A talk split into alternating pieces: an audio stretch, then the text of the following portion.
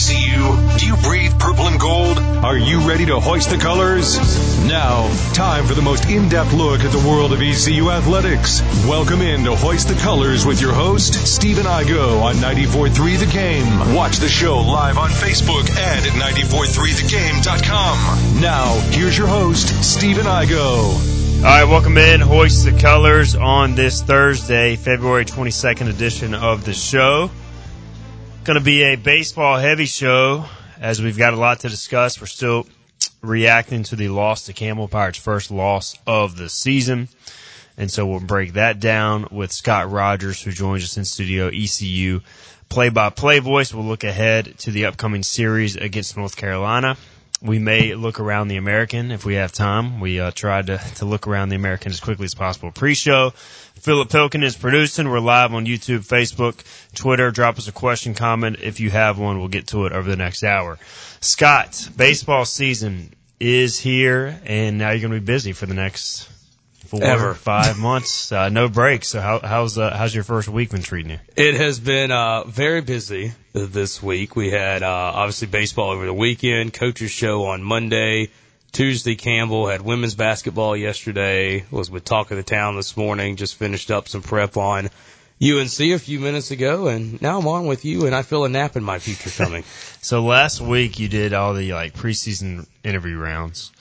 This week is it a little less of that? I mean, you're still doing some stuff, but is it a little little less? Yeah, it's a little bit less. It's more of the the note taking for Right. broadcast stuff. Uh, you know, interviews this time of year is mainly pregame with with Coach Godwin, maybe an assistant coach here and there. Uh, you know, I'm gonna start on Fridays for teams that have radio, grab their radio guy for a quick interview and just adding some uh, flavor to the broadcast this- this year. We had the new opener that debuted this weekend.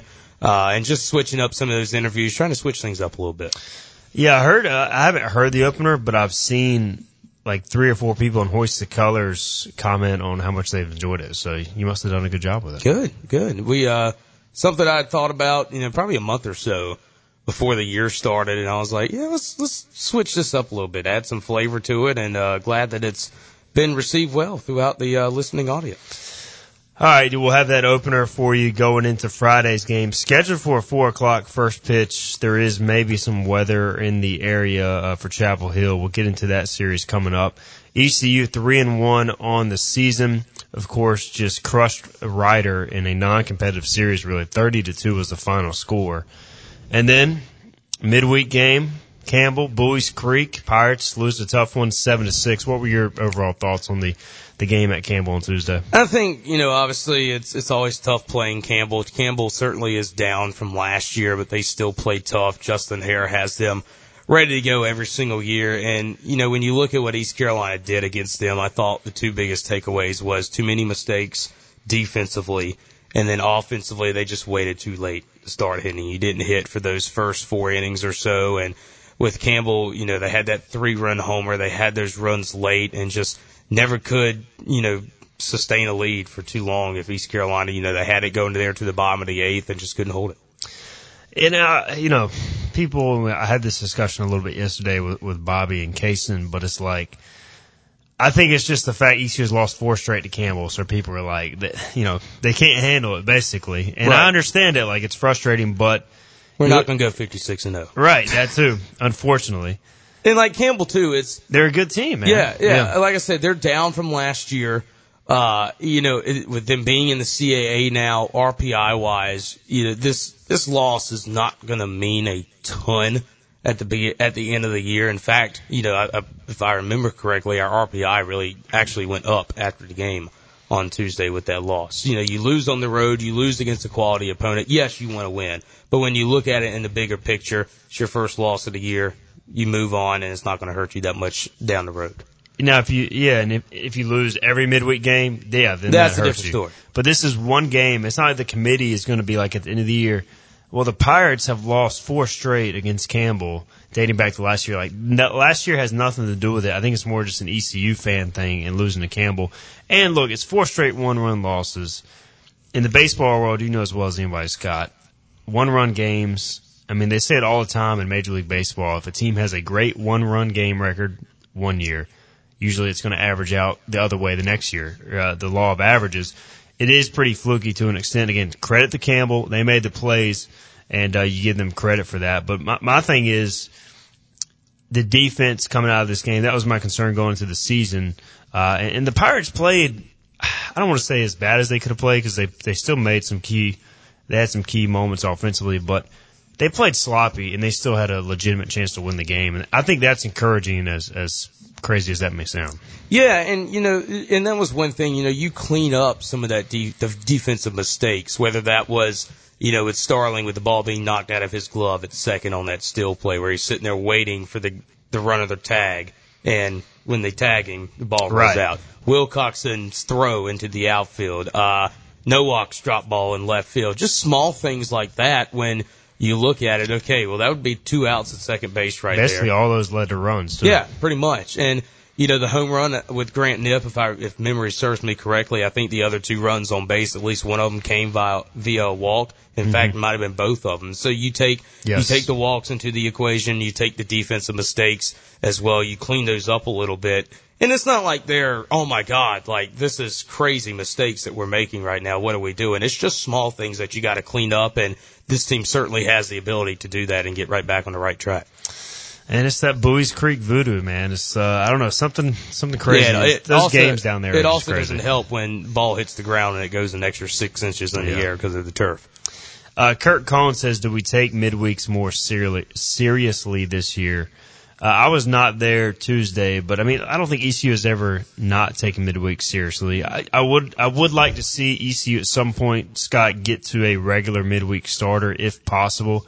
I feel like Kaler could be that guy, but you also want him on the weekends. I, I would have liked to see him maybe go a little bit deeper into the game Tuesday, but I don't know. What do you make of that question about midweeks being taken more seriously? I wouldn't say that they're taken, you know, any more or less seriously overall. You know, obviously East Carolina wants to win every single game they go out on the field, but you obviously want to put a bigger emphasis on those weekend games and use what you got left over for the midweeks. Yes, you might have an arm or two that you would like to have not available based off of what happened in the weekend, but I wouldn't say that it's, you know, any more or less serious than Cliff, Cliff Godwin wants to win every game. yeah, absolutely. Uh, you know, especially against guys like Campbell and, you know, Duke coming up. You got NC State, all these games that East ECU traditionally plays in the midweek. But, know, yes, like you said, it would be nice to have that midweek starter definite, but you want to be able to use some of those arms on the weekend too. And, and with East Carolina's pitching depth this year too, you know, if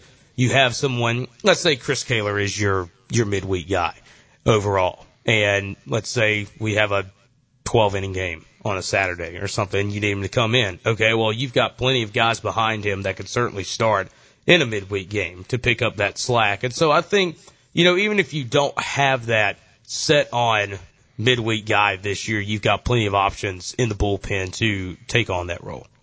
And we saw East Carolina, speaking of being serious, I mean, they threw their best relievers, really. I mean, you look at it, it's not like ECU was out there throwing a bunch of freshmen. We saw Eric Ritchie, we saw Wyatt Lunchburn Shinkman, we saw Jaden Winter, Danny Bills. I mean, those are your top bullpen arms for the most part, Scott. And, you know, you give up seven runs, but three of them earned.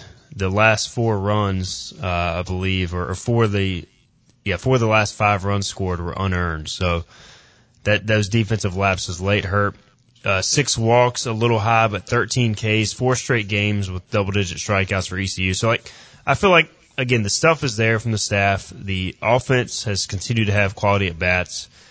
It's just some of this some of this defensive stuff and some of the wild pitches has to be cleaned up. But I, I just don't think there's any cause for concern. I, I think too we'll learn a lot more this weekend. I am much more invested in the results of this weekend. Even if ECU loses the series, I know they obviously want to win it, but they just need to look good this weekend or look more polished. Yeah, absolutely. And, you know, like you said, it's just cleaning up some of those mistakes. And it's not like we were booting balls all over the place on Tuesday night against Campo. It was just little things here and there that ended up costing East Carolina a couple of runs in that game, which probably would ultimately given them a win on Tuesday night. But yes, you got plenty of opportunities to get those small things cleaned up. And as you said, you know, East Carolina, you know, I just got finished doing my UNC notes, matter of fact, before we went on the air and looking at the Tar Heels numbers, certainly starting pitching wise, not as good as I thought they were going to be Uh, Folger Boaz on Friday night is going to be their best arm that we see starting wise. The other two, Ben Peterson and Olin Johnson, didn't have the best of starts against Wagner, which is interesting considering the opponent. Right. Uh, bullpen numbers wise, were pretty good coming in, but it's going to be a uh, interesting series this weekend against North Carolina. Yeah, there's no doubt, and uh, you know they're they're always talented. They like they can hit the ball, um, and we'll get into that here in a second. Kurt follows up says, unfortunately, the midweek competition is stiffer than most of the conference opponents. Obviously, that doesn't apply to this weekend. Uh, he says not all, but most. He says, but if you don't win the conference, definitely not hosting as a top 16, just a predicament. So I mean, that is the problem. And again, we're getting more big picture here, Scott. But when you're in a perceived weaker league, you not only have to win the league, but you got to win enough midweek games, as we saw with ECU last year. So really, every game is vital because there's very little margin for error, which is pretty unfair. But that's just kind of the reality too. Right, and we're certainly not in a situation like Campbell was last year, where you're having to take a guy off your weekend rotation Right. and pitch him in those midweek games because those wins are so crucial. But yeah, I mean, you obviously want to win those midweek games. You want to win as much as you can, and but still, you know, just like every team, everybody's going to have to focus on the weekend because obviously three wins versus one is going to look better on paper. Aaron Craycraft. Oh my lord! Says uh, Crayon is watching on uh, Facebook. Is that a friend of yours? That is a uh, a friend of mine, and that is Okay. that is the crayon. That is his nickname. He's uh, I was like, why is this guy commenting Crayon is watching? I He- thought it was like a bot. He something. should be working right now. I don't know why he's on Facebook. Maybe, I, Crayon. maybe I have to report him. In. Yeah. Great, uh, great nickname, Crayon. Come on, cut him some slack, Scooter. That's this is right. lunch hour. You've Hey, you, you've yeah. talked to the crayon before on the Oh phone. my goodness, this guy. He me- calls give me the Scooter. crayon so report. anytime Scooter and I are driving somewhere, he calls. He calls It- me anywhere. Actually. Yeah. This guy might be the most entertaining guy I've ever talked to on the phone, both in the best way possible and in the worst way possible that you can say he's the most entertaining guy. Um, I'm intrigued. I want to We call Yeah. him would uh, now. if if he called in, we would have to have obscenity delay on. oh yeah, we would have to have like multiple dump buttons, so we're not going to let him call in. This this will tell you how well renowned Aaron Craycraft is. He has Ted Valentine's phone number in his phone. wow. Yeah, pretty important. Come dude. on, Scooter, you're not supposed to tell people who you have in your phone, much less who other people have in their phone. Well, Because now people are going to try and steal Aaron's phone and get TV Teddy's number to cuss him Does out. anybody really want to call he, TV Teddy? Though? Yeah, people hate TV Teddy. But- They'd love to have his number and cuss at him, I'm sure. Ooh, that is true. I mean, maybe we should set that up. For Philip. no. See, that's the thing, man. I remember, so we had Should we get Holton in one time. This is, right now? So this is all. topic. We had Holton in one time and he told, he told Ben, never let people know whose number you have on your phone. Cause he'll try and go through your phone. I think this was after he was like at the Peyton or the Manning Passing Academy and that was his hint, like, that he probably had one of their numbers. And Ben told me that and I was like, yo, that's true because people will try and go through your phone. And now Scooter's over here you telling people people who other people have on their phone, much less his own stuff. Come on, Scooter. Well, I didn't say the person's phone number out loud. Yeah, you did. You said, Look, I said I don't the think name. I didn't anybody's say his actual number. I don't think you. I know, but now people are going to try and go through Craycraft's phone so they can get TV Teddy's number. If they want to go through his phone, more power to them. There's some scary things on that phone. Fair enough. Kurt says, I appreciate the the two of you guys and your baseball coverage. You both do a great job. Appreciate that, Kurt. Also, shout out to Philip because he's the one often producing not only this show, but many of the broadcasts. Although Joey Football has been Appreciate it. producing We had Joe well. Joe on uh, women's basketball last night as well. Wow. No issues last. Tough game for uh, East Carolina last night. Where uh, Yeah, so so they ended up dropping that one. Danae had another good game, but just USF's good. Yeah, they they out. are they they've dealt with their share of injuries too. And I mean, and last night South Florida was picked first, East Carolina was picked second in the league, and you know it showed in that first half with the players both teams had eligible. Uh, but South Florida got on about a 10, 12 point run midway through that third quarter, and that's what kind of separated it going throughout the game. And East Carolina really just couldn't come back from it. Been a frustrating year for Kim McNeill, and and they're still look. I mean, they've kept their head above water despite the injuries, and it's just been some brutal luck too. Right, and the fact that they're you know still in the hunt for a top half finish in the league says a lot Yeah. about the talent this team has going forward. As all these young players playing right now, but it shows too how good this team really could have been without the injuries this year. No doubt. All right, let's get a break in. We'll come back. We'll dive into the UNC series. I also want to get Scooter's take just on some of the big standouts from the first four games. We'll also talk about, you know, the look early in a baseball season. There's a lot of uh, things you can nitpick as far as lineup construction, all that sort of stuff. But hey, that's our job as media fans of the game. So we'll discuss like maybe some things we would uh, potentially like to see, or uh, you know, changes ECU could make as the season develops. We'll discuss that as well. This is Hoist the Colors on a Thursday. Pirates play here. Arr! This is Hoist the Colors Radio with Stephen Igo. Yes! That was so good! On 94.3, The Game. All right, welcome back in Hoist the Colors on a Thursday. We've got Scott Rogers in studio. We are previewing, or about to preview the ECU UNC series, and uh, we'll dive into that. And also, uh, tomorrow we'll have Joey football on, slash Joey baseball, slash Joey basketball. This time of year, he does it all. Did he end up eating his shoe?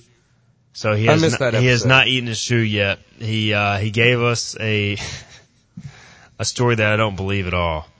And come to think of it, I don't even know why it matters. But he, he Philip, he gave us a story where he has some wallet that somehow ejected his debit cards behind his couch. So when he went to the store, he couldn't buy something and therefore could not eat his shoe.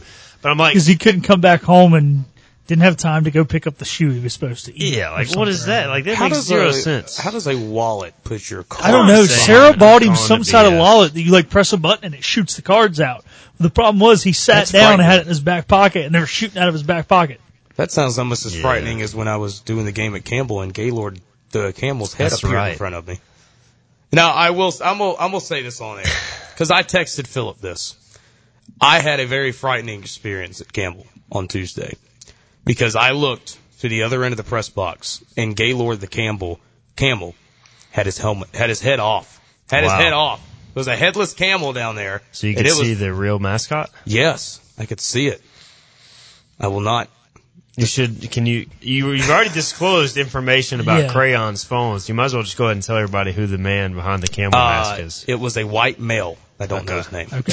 so Dude, that's like that's like a cardinal sin. Like you're only supposed to know who the Notre Dame mascot is because obviously he just right. dresses up like a leprechaun. But it was funny. I was at a game one time, and sorry to just go off topic on the show. I go. Go for it, man. We're talking about mascots. That's now. true. So it was the mascot bowl was the halftime show at the Panthers game, and you had the NFL versus the college. Well, instead of having the normal horse for the Colts, they had like this big blow up thing, and it kept sacking the, the the Blue Devil who was playing quarterback, and every time his head would pop off and like roll down the field, and it would decapitate him. So it was so funny because all the other mascots would run and put their hands over the guy's face so that nobody could see who was in the Blue Devil, and then one mascot would go retrieve the head and like put it on, but they would like fall on top of him. Man, I don't know, it was funny. Why is it such a big deal if we know who I know. is behind them? Like, why is that? Who cares? Yeah, that's are we do we like are we supposed to think that it's a real mascot? And, that thing really exists. Petey is a real person. I go. By the way, I gotta say I'm very disappointed in PD, and I don't know if he made it back. But as I was uh, making the trek from Clark LeClair Stadium on Sunday to basketball to see the end of the Tulane game, there's three minutes left. PD was leaving the basketball game. Oh my! And I'm like, bro, the game isn't over. ECU's about to win three in a row for the first time since entering the American in men's basketball, and the the mascot is leaving. I hope he didn't get scared by the angry wave of Tulane. that yeah. Don't they have like a pelican or something? Yeah, what, I'm wondering what is their mascot or their they're yeah. the Green Wave, Philip. I know, but what, what do they have? What, what kind of? There's no way they have like an actual wave. That's their nickname. Around. What do they have? You know, I think it's. Like I don't a, know if they actually I, have a mascot. I feel like it's a pelican. I have no idea. We're gonna now we're gonna Google this. Paging Corey Glore. Um, Tulane Green Wave mascot. Let's see if we can. Yep. Riptide. Riptide the pelican. Man, that is ugly. Uh, and there's like an actual fake wave, but it's not a real mascot. It's just a statue. Kind of like the Pop Tart. Yeah. They could, they ate Crazy. the Pop Tart, man. The thing was real. It was like That's a real Pop Tart. He's dead now.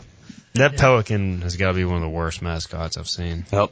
Now, breaking news: Igo hates Tulane's mascot. Add it to the list, baby. Oh uh, goodness, Joey Football just sent us a video. It's probably him responding to our us calling him out about. The, we've got to watch this BS, during our Joey. next next break and tell the listeners about Joey's excuse. Joey football will be in tomorrow, and we're going to play the uh, the Mike Schwartz audio. We talked to him today for a solid minute thirty two seconds to preview the Rice game. No questions, guys. Hey, Joey football did ask one question. Uh, one other lady did ask a question there, and that was it. Now we do talk to Mike Schwartz every Monday at the coaches show, so you can get a lot of info there if you want to go back. But we'll preview Rice tomorrow because that comes up Saturday, same time as the UNC ECU baseball game, two o'clock on Saturday. All right, enough of the non nonsense. Scooter, there is a, a pretty big baseball series going on this weekend. Really? Yeah, UNC Okay. East Carolina. How first off, before we dive into some of the specifics, how much do you kind of enjoy just as a baseball fan this early season? A you know series that matters and the traveling aspect of it. Chapel Hill on Friday, Fayetteville Saturday, Greenville Sunday. I love it. You know, obviously it's such a huge series this early in the year, but it gives you the chance from the traveling aspect to play in all three ballparks. And I love going to Boshamer Stadium. It's one of the best ballparks East Carolina plays in all year. Uh, you know, obviously East Carolina will travel well to it. It's, it's going to be, well, quote unquote, it's sold out. We'll see how many, uh, people are actually wearing blue in the stands on that game, but it's it's one of the best playing surfaces East Carolina will play on too, and obviously you're you're playing a very quality opponent in North Carolina, and that's one that's one good thing about this series overall is it helps both teams when you get down to it. Obviously North Carolina will enjoy if they win or, or lose because with the way RPI works, you can lose and still get points. Uh, same thing for East Carolina. It helps East Carolina so much with wins against North Carolina as well, and then you know, you mentioned the traveling aspect. You get to play in a minor league ballpark on that Saturday game this year in Fayetteville at Segra Stadium. We played there last year against Campbell and such a nice, nice stadium. I mean, I think it's only three years old, maybe. I think it opened in 2020, somewhere in that So range. open, I was just about to say, yeah, April eighteenth, twenty nineteen. So Okay. very pretty pretty much brand new as far as stadiums go. Yeah, and, and it's perfect size. You know, I actually looked this up yesterday. I think there's about 4,600 actual seats there, and then add on about four to five more thousand when you add in the standing room and the grassy areas and the outfield. And so it's going to be a heck of a crowd there on Saturday as well. Hopefully, a lot of people come because, like I said, it's a great ballpark. Uh, it's it's a great game day atmosphere as well, and with the that Saturday game is always a fun one. Uh, it's going to be a great matchup with Zach Root throwing on the mound that game, and uh, I believe it's Ben Peterson going for North Carolina on Saturday, and so uh, and then obviously on Sunday in Clark LeClair is going to be an amazing atmosphere with it being sold out, and just with it being North Carolina, it's going to be rocking as usual. And it was sold out quickly. What did they announce that? Like Monday, that it was sold out maybe Tuesday at Clark LeClair for the Sunday game. So looking forward to that. Should be great crowds all three games. And East Carolina and, you know, just North Carolina, basically perennial regional contenders every year, you know, at the least fringe regional host, uh, when these two teams are doing good. ECU obviously has hosted a bunch recently. UNC not quite as much, but they've still hosted a number of times the last few years. Um, and so you know, I don't I always hate this argument, but I feel like this series is more important for ECU because UNC, you know, you just look at their schedule. Once they get in the ACC play, they're playing almost regional teams every week. You know, Right. Miami, Georgia Tech, Wake Forest, Virginia, Notre Dame, NC State, Virginia Tech.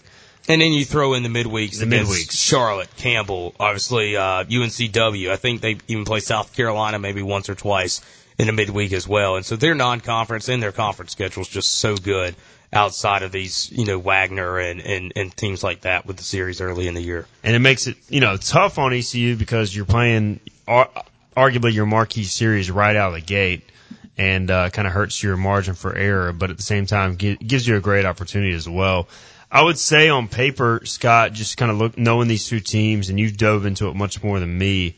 Starting pitching, ECU would seem to have an advantage just due to experience. UNC's young arms are talented, but they obviously lost some guys uh, to injury this preseason. How would you kind of measure the uh, you know the projected starters going into the weekend? Yeah, Folger Boaz Friday, uh, Ben Peterson on Saturday, and then Olin Johnson on Sunday as their rotation. Boaz was in contention to be in this rotation already as a freshman before the injuries, and they, he was really going to be in that Sunday role. They moved him into the Friday spot after Jake Knapp went out for the year with his in, arm injury. And Boaz had a really good start last weekend. I think he went five innings, only gave up a, a run and a few hits. Uh, really talented arm. I actually saw, uh, going back to my little league days, Folger Boaz pitched against, uh, Greenville in their state tournament the year they went to Williamsport, and arguably he was better. That team was better than Greenville that year, in my opinion, and they were able to get by him. And he was throwing 75 miles an hour as a 12 year old. Right. So yeah, I mean, so he's he's always been good. He was a two sport athlete in high school. Uh, you know, he was conference player of the year, I think two years in a row is what I saw in his bio for football. That's not even mentioning his baseball. And so you have a very talented athlete on the mound there. So the Pirates will certainly have their hands full on Friday night with him.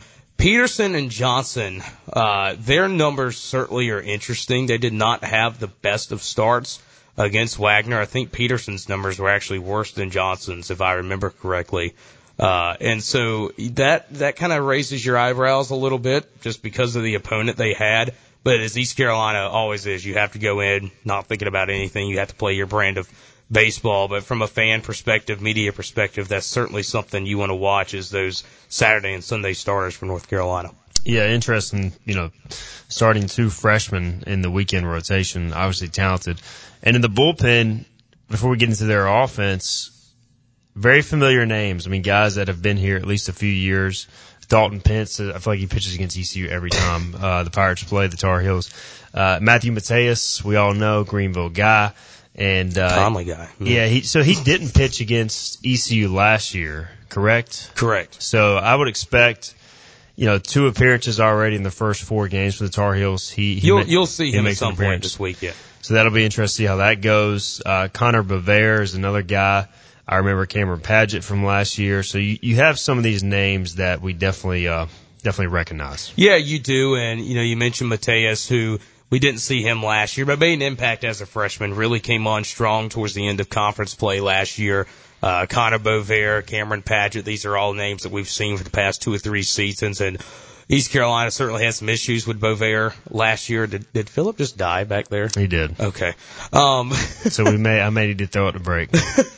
But yeah, there's there's so many so much experience in this bullpen for North Carolina. But the good thing is, is East Carolina has seen a lot of these arms before, so they'll know what to expect. Hitting wise, UNC, I mean, they, they've always been able to mash the ball. Obviously, Vance Honeycutt, we all know he's already got three home runs this year and had, had a sophomore slump compared to expectations, Scott's, but usually, you know, we saw it with Josh Moylan. Usually guys that have that sophomore slump, the, the junior year, they rebound and it wouldn't surprise me if he does that and kind of leads the way for the Tar Heels this year. Yeah, and Honeycutt, you know, coming in as a freshman, you knew two years later that this guy is going to be a probably top ten pick in the Major League Baseball draft this year. Still has the chance to be a first round pick this year. But Casey Cook has been the name Yeah. that has really emerged from North Carolina over the weekend. I think he's hitting 600 right now. And, you know, when you look across the infield and, and really defensively for North Carolina, and uh, there's not a bad player out there in terms of position wise. And, you know, they have a new catcher this year with Tomas Frick graduating. Finally. Yeah.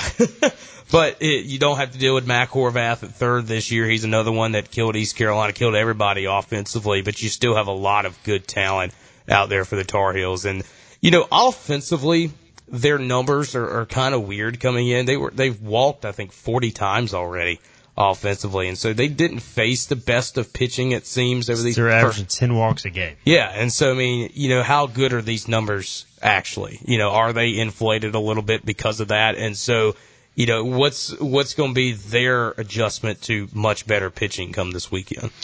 It'll be interesting. I do remember last year they were very patient, but also had some some swing and miss to their game for sure. I mean, you look at it, 40 walks, almost 30 strikeouts. So if you're ECU, you attack the zone. Easier said than done. You got to make quality pitches, but I feel like this could be a good matchup for ECU.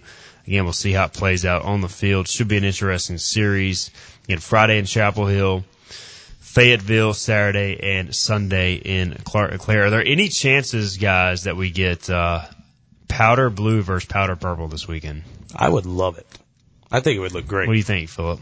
Is he alive back there? Are you I all right? could- First yeah, off, I could see it happening on Sunday, maybe. what if ECU's going for the sweep though? You can't Oh, wear yeah. powder No, no, you got to wear powder gold. purple with the camo hat. Yeah, I feel gotta- like Saturday is the game, guys. Neutral site, powder blue, I think powder we wore him there last year against Canada. Yeah. So Let's do it. I mean, why not? Hey, as long as I can see the numbers from the press box, that's all I care about. Nothing's more ugly than baby blue, so I oh, love here, here comes the Duke talk from Philip. I, I think I think Saturday should be it. I'm gonna call it right now. We saw purple. We saw regular purple Tuesday at Campbell. Wait, wait, wait. Is this your? Do we have an Anson Belt lock of the week? This answer belt lock of the week is that ECU will wear powder purple There we go. Saturday in Segra Stadium because I think Friday I'm gonna go. uh I'm gonna go purple tops Friday. You going purple tops? Purple tops. I'm going black tops Friday. Ooh, that Yeah. that could happen too. I think we wore black there last year, didn't we? On Sunday. yes, that is correct. All I remember is that game was cold. Yes, it was. It was. It was like cold. overcast and 65, and I thought that meant that warm, humid overcast 65, and I wore shorts and a collared shirt. I about froze to death. mistake. Yep. You never know. with, Friday, uh, Friday weather in weather-wise, North Carolina. temperature doesn't look terrible right now, but it's going to be wet.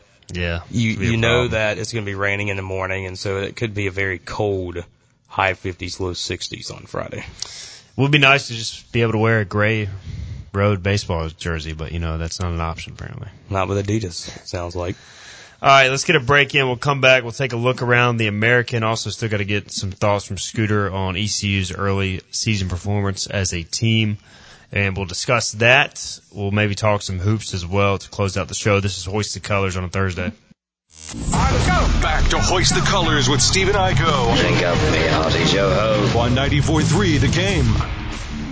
All right, welcome back in Hoist the Colors. We have a video submission from Joseph Sampson proving that his wallet does indeed shoot out uh, his cards. And uh, I got to say, That's a weapon. that is a first off a weapon.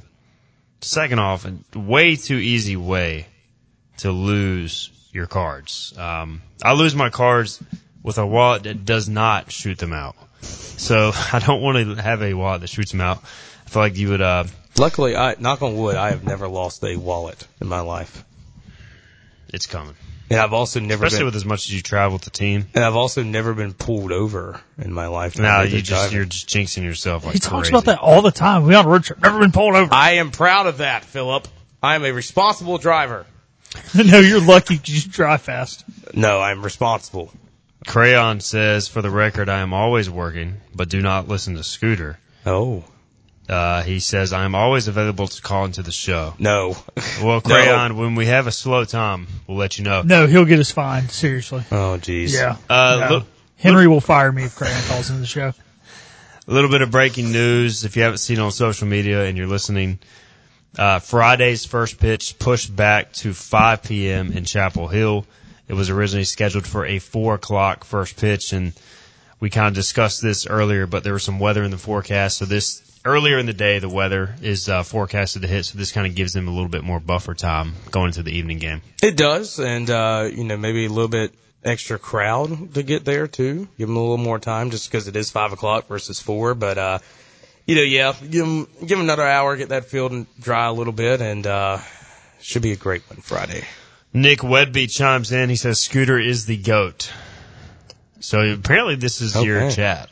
Apparently so. Um, we have more viewers on YouTube, but like Facebook is just being taken over by the commenters. So Wow. all your friends are watching through Facebook. There must be some some big uh some big Facebook guys. Um, all right, early season thoughts. Got to get Joe off my computer screen. Uh, I see pops up again. All right, early season thoughts from this team. What what aspects of this uh, this whether it be individual players or just uh, pitching, anything that's really stood out from a positive standpoint from the Pirates through four games? I think the biggest positive has been the pitching side, and you, like we said, we had those walks against Campbell the other night, but just overall, you know, and, and you know, I've told people too, regardless of who your opponent is, you give up two runs in a weekend. That's that's hard to do. Usually you see some fluke, you know, or a series of walks from like some some young relievers, or a Right. fluke hit. But I mean, they get two solo home runs. Yeah, and, and one of those runs came off of Trey Savage Yeah. on Friday night. And so, you know, these these younger arms that got in there certainly did a good job. Uh, you know, was really impressed with some of them as well. And, you know, that, that right there proves that there's a lot of young talent on this pitching staff to go along with the already bullpen depth we knew that was coming back. Batting wise or position player wise, Jacob Jenkins Cowart off to a strong start. I know he struck out a few times on Tuesday, but then had a good hit to lead off the ninth. Uh, how important is that development early in the season and anybody else really catching your eye early on? I think really the one that has really caught my eye has been Dixon Williams Yeah. at the play. I was, uh, you know, I thought he was going to have a good year at third, but the start that he's had, especially in the RBI category, he's knocked in, I think, five or six already this year. And for him to have that hot start shows how much talent he's got. He's carrying everything over that he did in the summer, also in the fall for East Carolina. And, you know, had that one mistake at third on, uh, on Tuesday night, but offensively, he's, he's right there. If you clean up, you know, a couple of things here and there defensively, Dixon Williams is going to be a heck of a third baseman for this program. And I feel like, I mean, for the most part, you kind of know most of the positions who you're going to see every day. I guess now it's just more first base. You know, how much do we see McCrest, M- McChrystal catch? Uh, who's going to DH? And then for me, the, the question mark is the, the left field spot. Um, Right. As long as Riley Johnson is healthy and playing to this level, I think he's going to start in center. So, you know, we've seen Nowak out there. We know Carter Cunningham can go play out there. We know Bristol Carter can play out there. You got the Cam Clonch factor. You know, if you could move Carter to left, get Clonch at first base.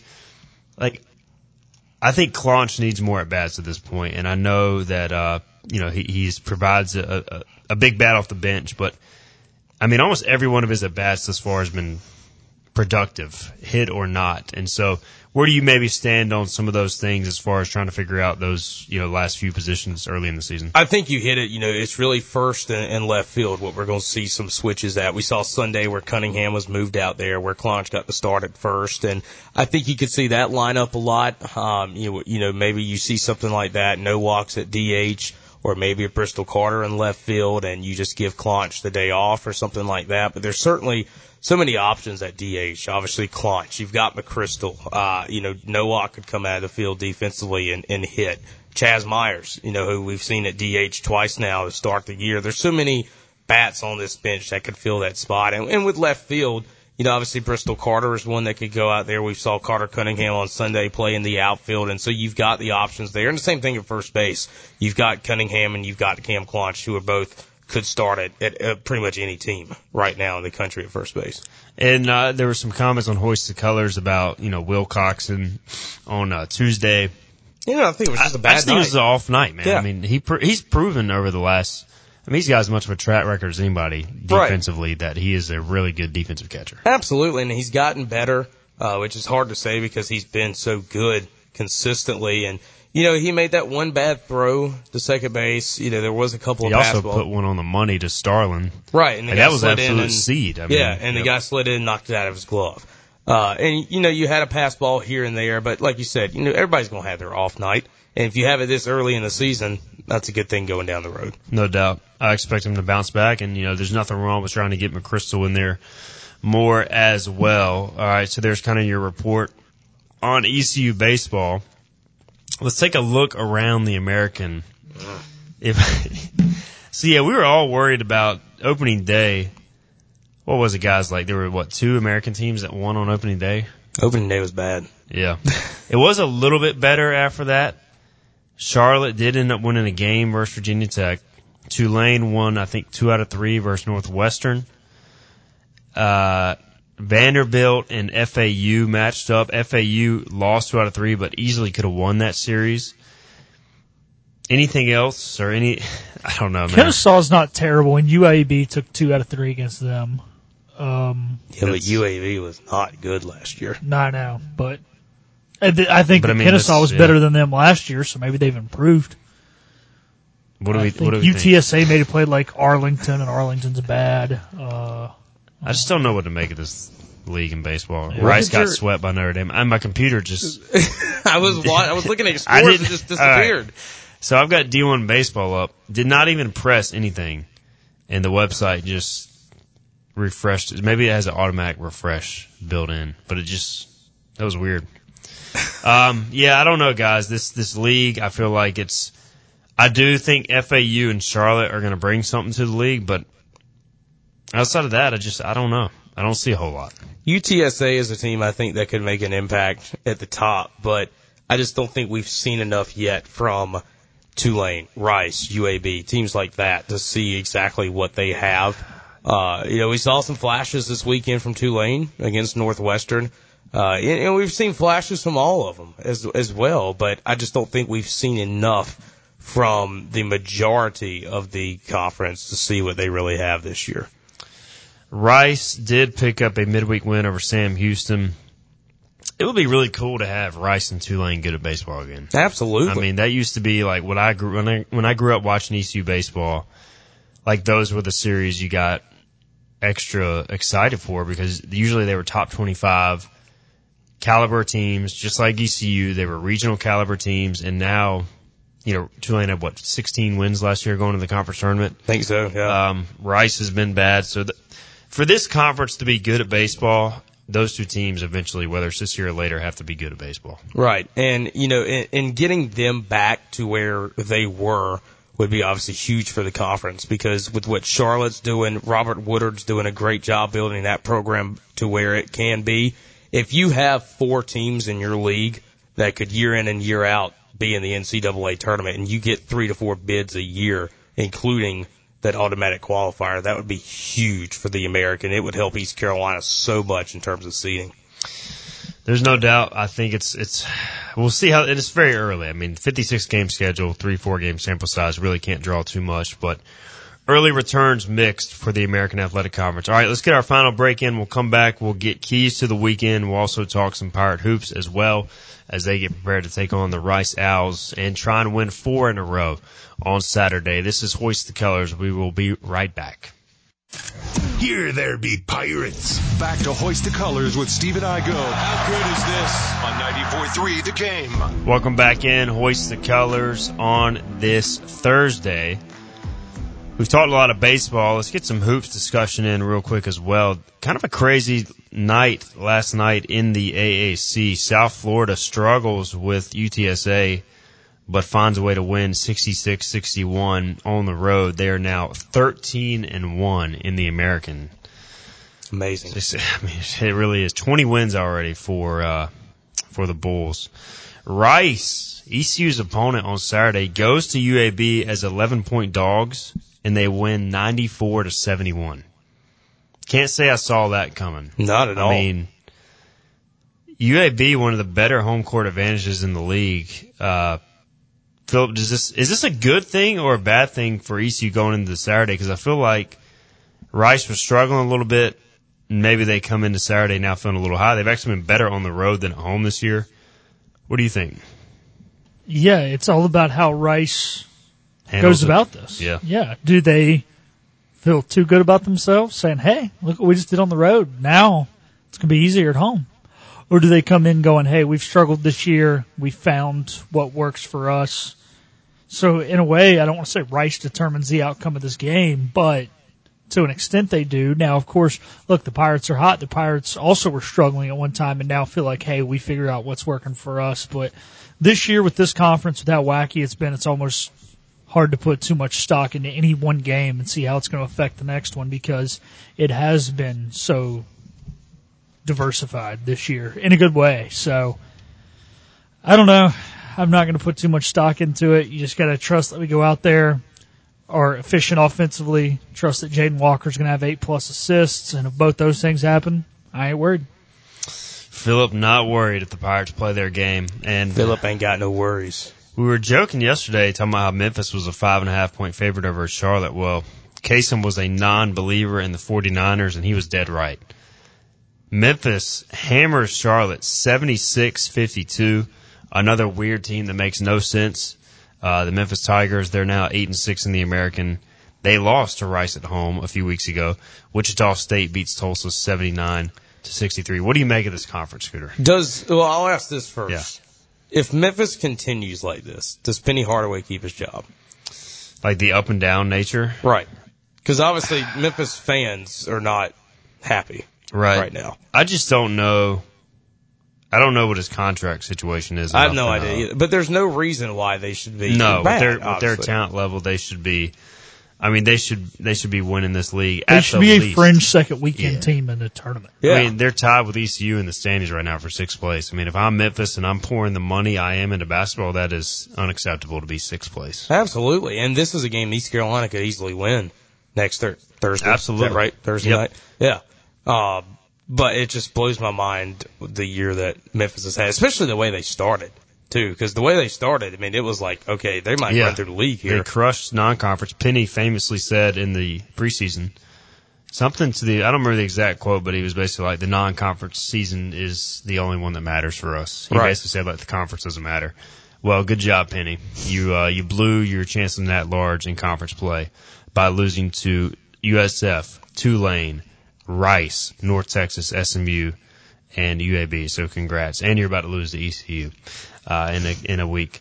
They do play FAU on Sunday at home. I'm calling a win in that game and then a letdown loss at ECU.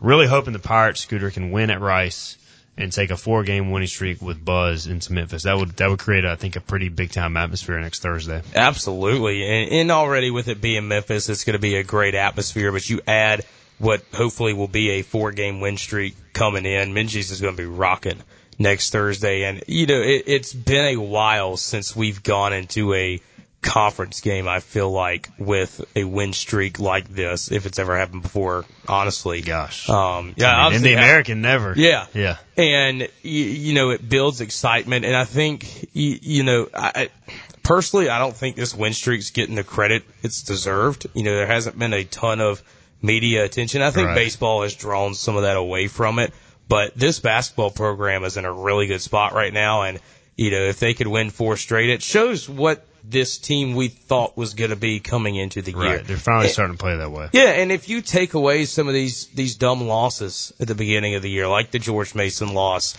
uh, you know, South Carolina was a game we should have won. Florida's a game we should have won. Uh, East Tennessee State. You take you take all these losses, this team could easily be close to 20 wins right now. All right, 20 seconds or so. Your biggest key to ECU baseball winning the series this weekend. Uh, Pirates have got to pitch well, and I think score early is going to be one of the biggest things from the offensive perspective. Score early. Something they did versus Rider did not do against the Campbell fighting Camels, and that just that changes the pressure so much. So good. Good, uh, good point for sure. Good stuff, Scooter. Appreciate it as always, Philip. Thank you behind the scenes. Tomorrow we'll have uh, Joey Football. Will he eat his shoe? Or If throw he- cards at you. If he throws cards and doesn't eat his shoe and comes up with another excuse, He's fired. I might not Excuse let him back on the show ever again. So Wow. tune in for that. And we'll have our NASCAR segment, Hoist the Colors Friday. Vroom vroom. This has been Hoist the Colors with your host, Stephen Igo. Tune in weekdays at noon for all things ECU sports. Get a recap of the show at 943thegame.com, on Twitter,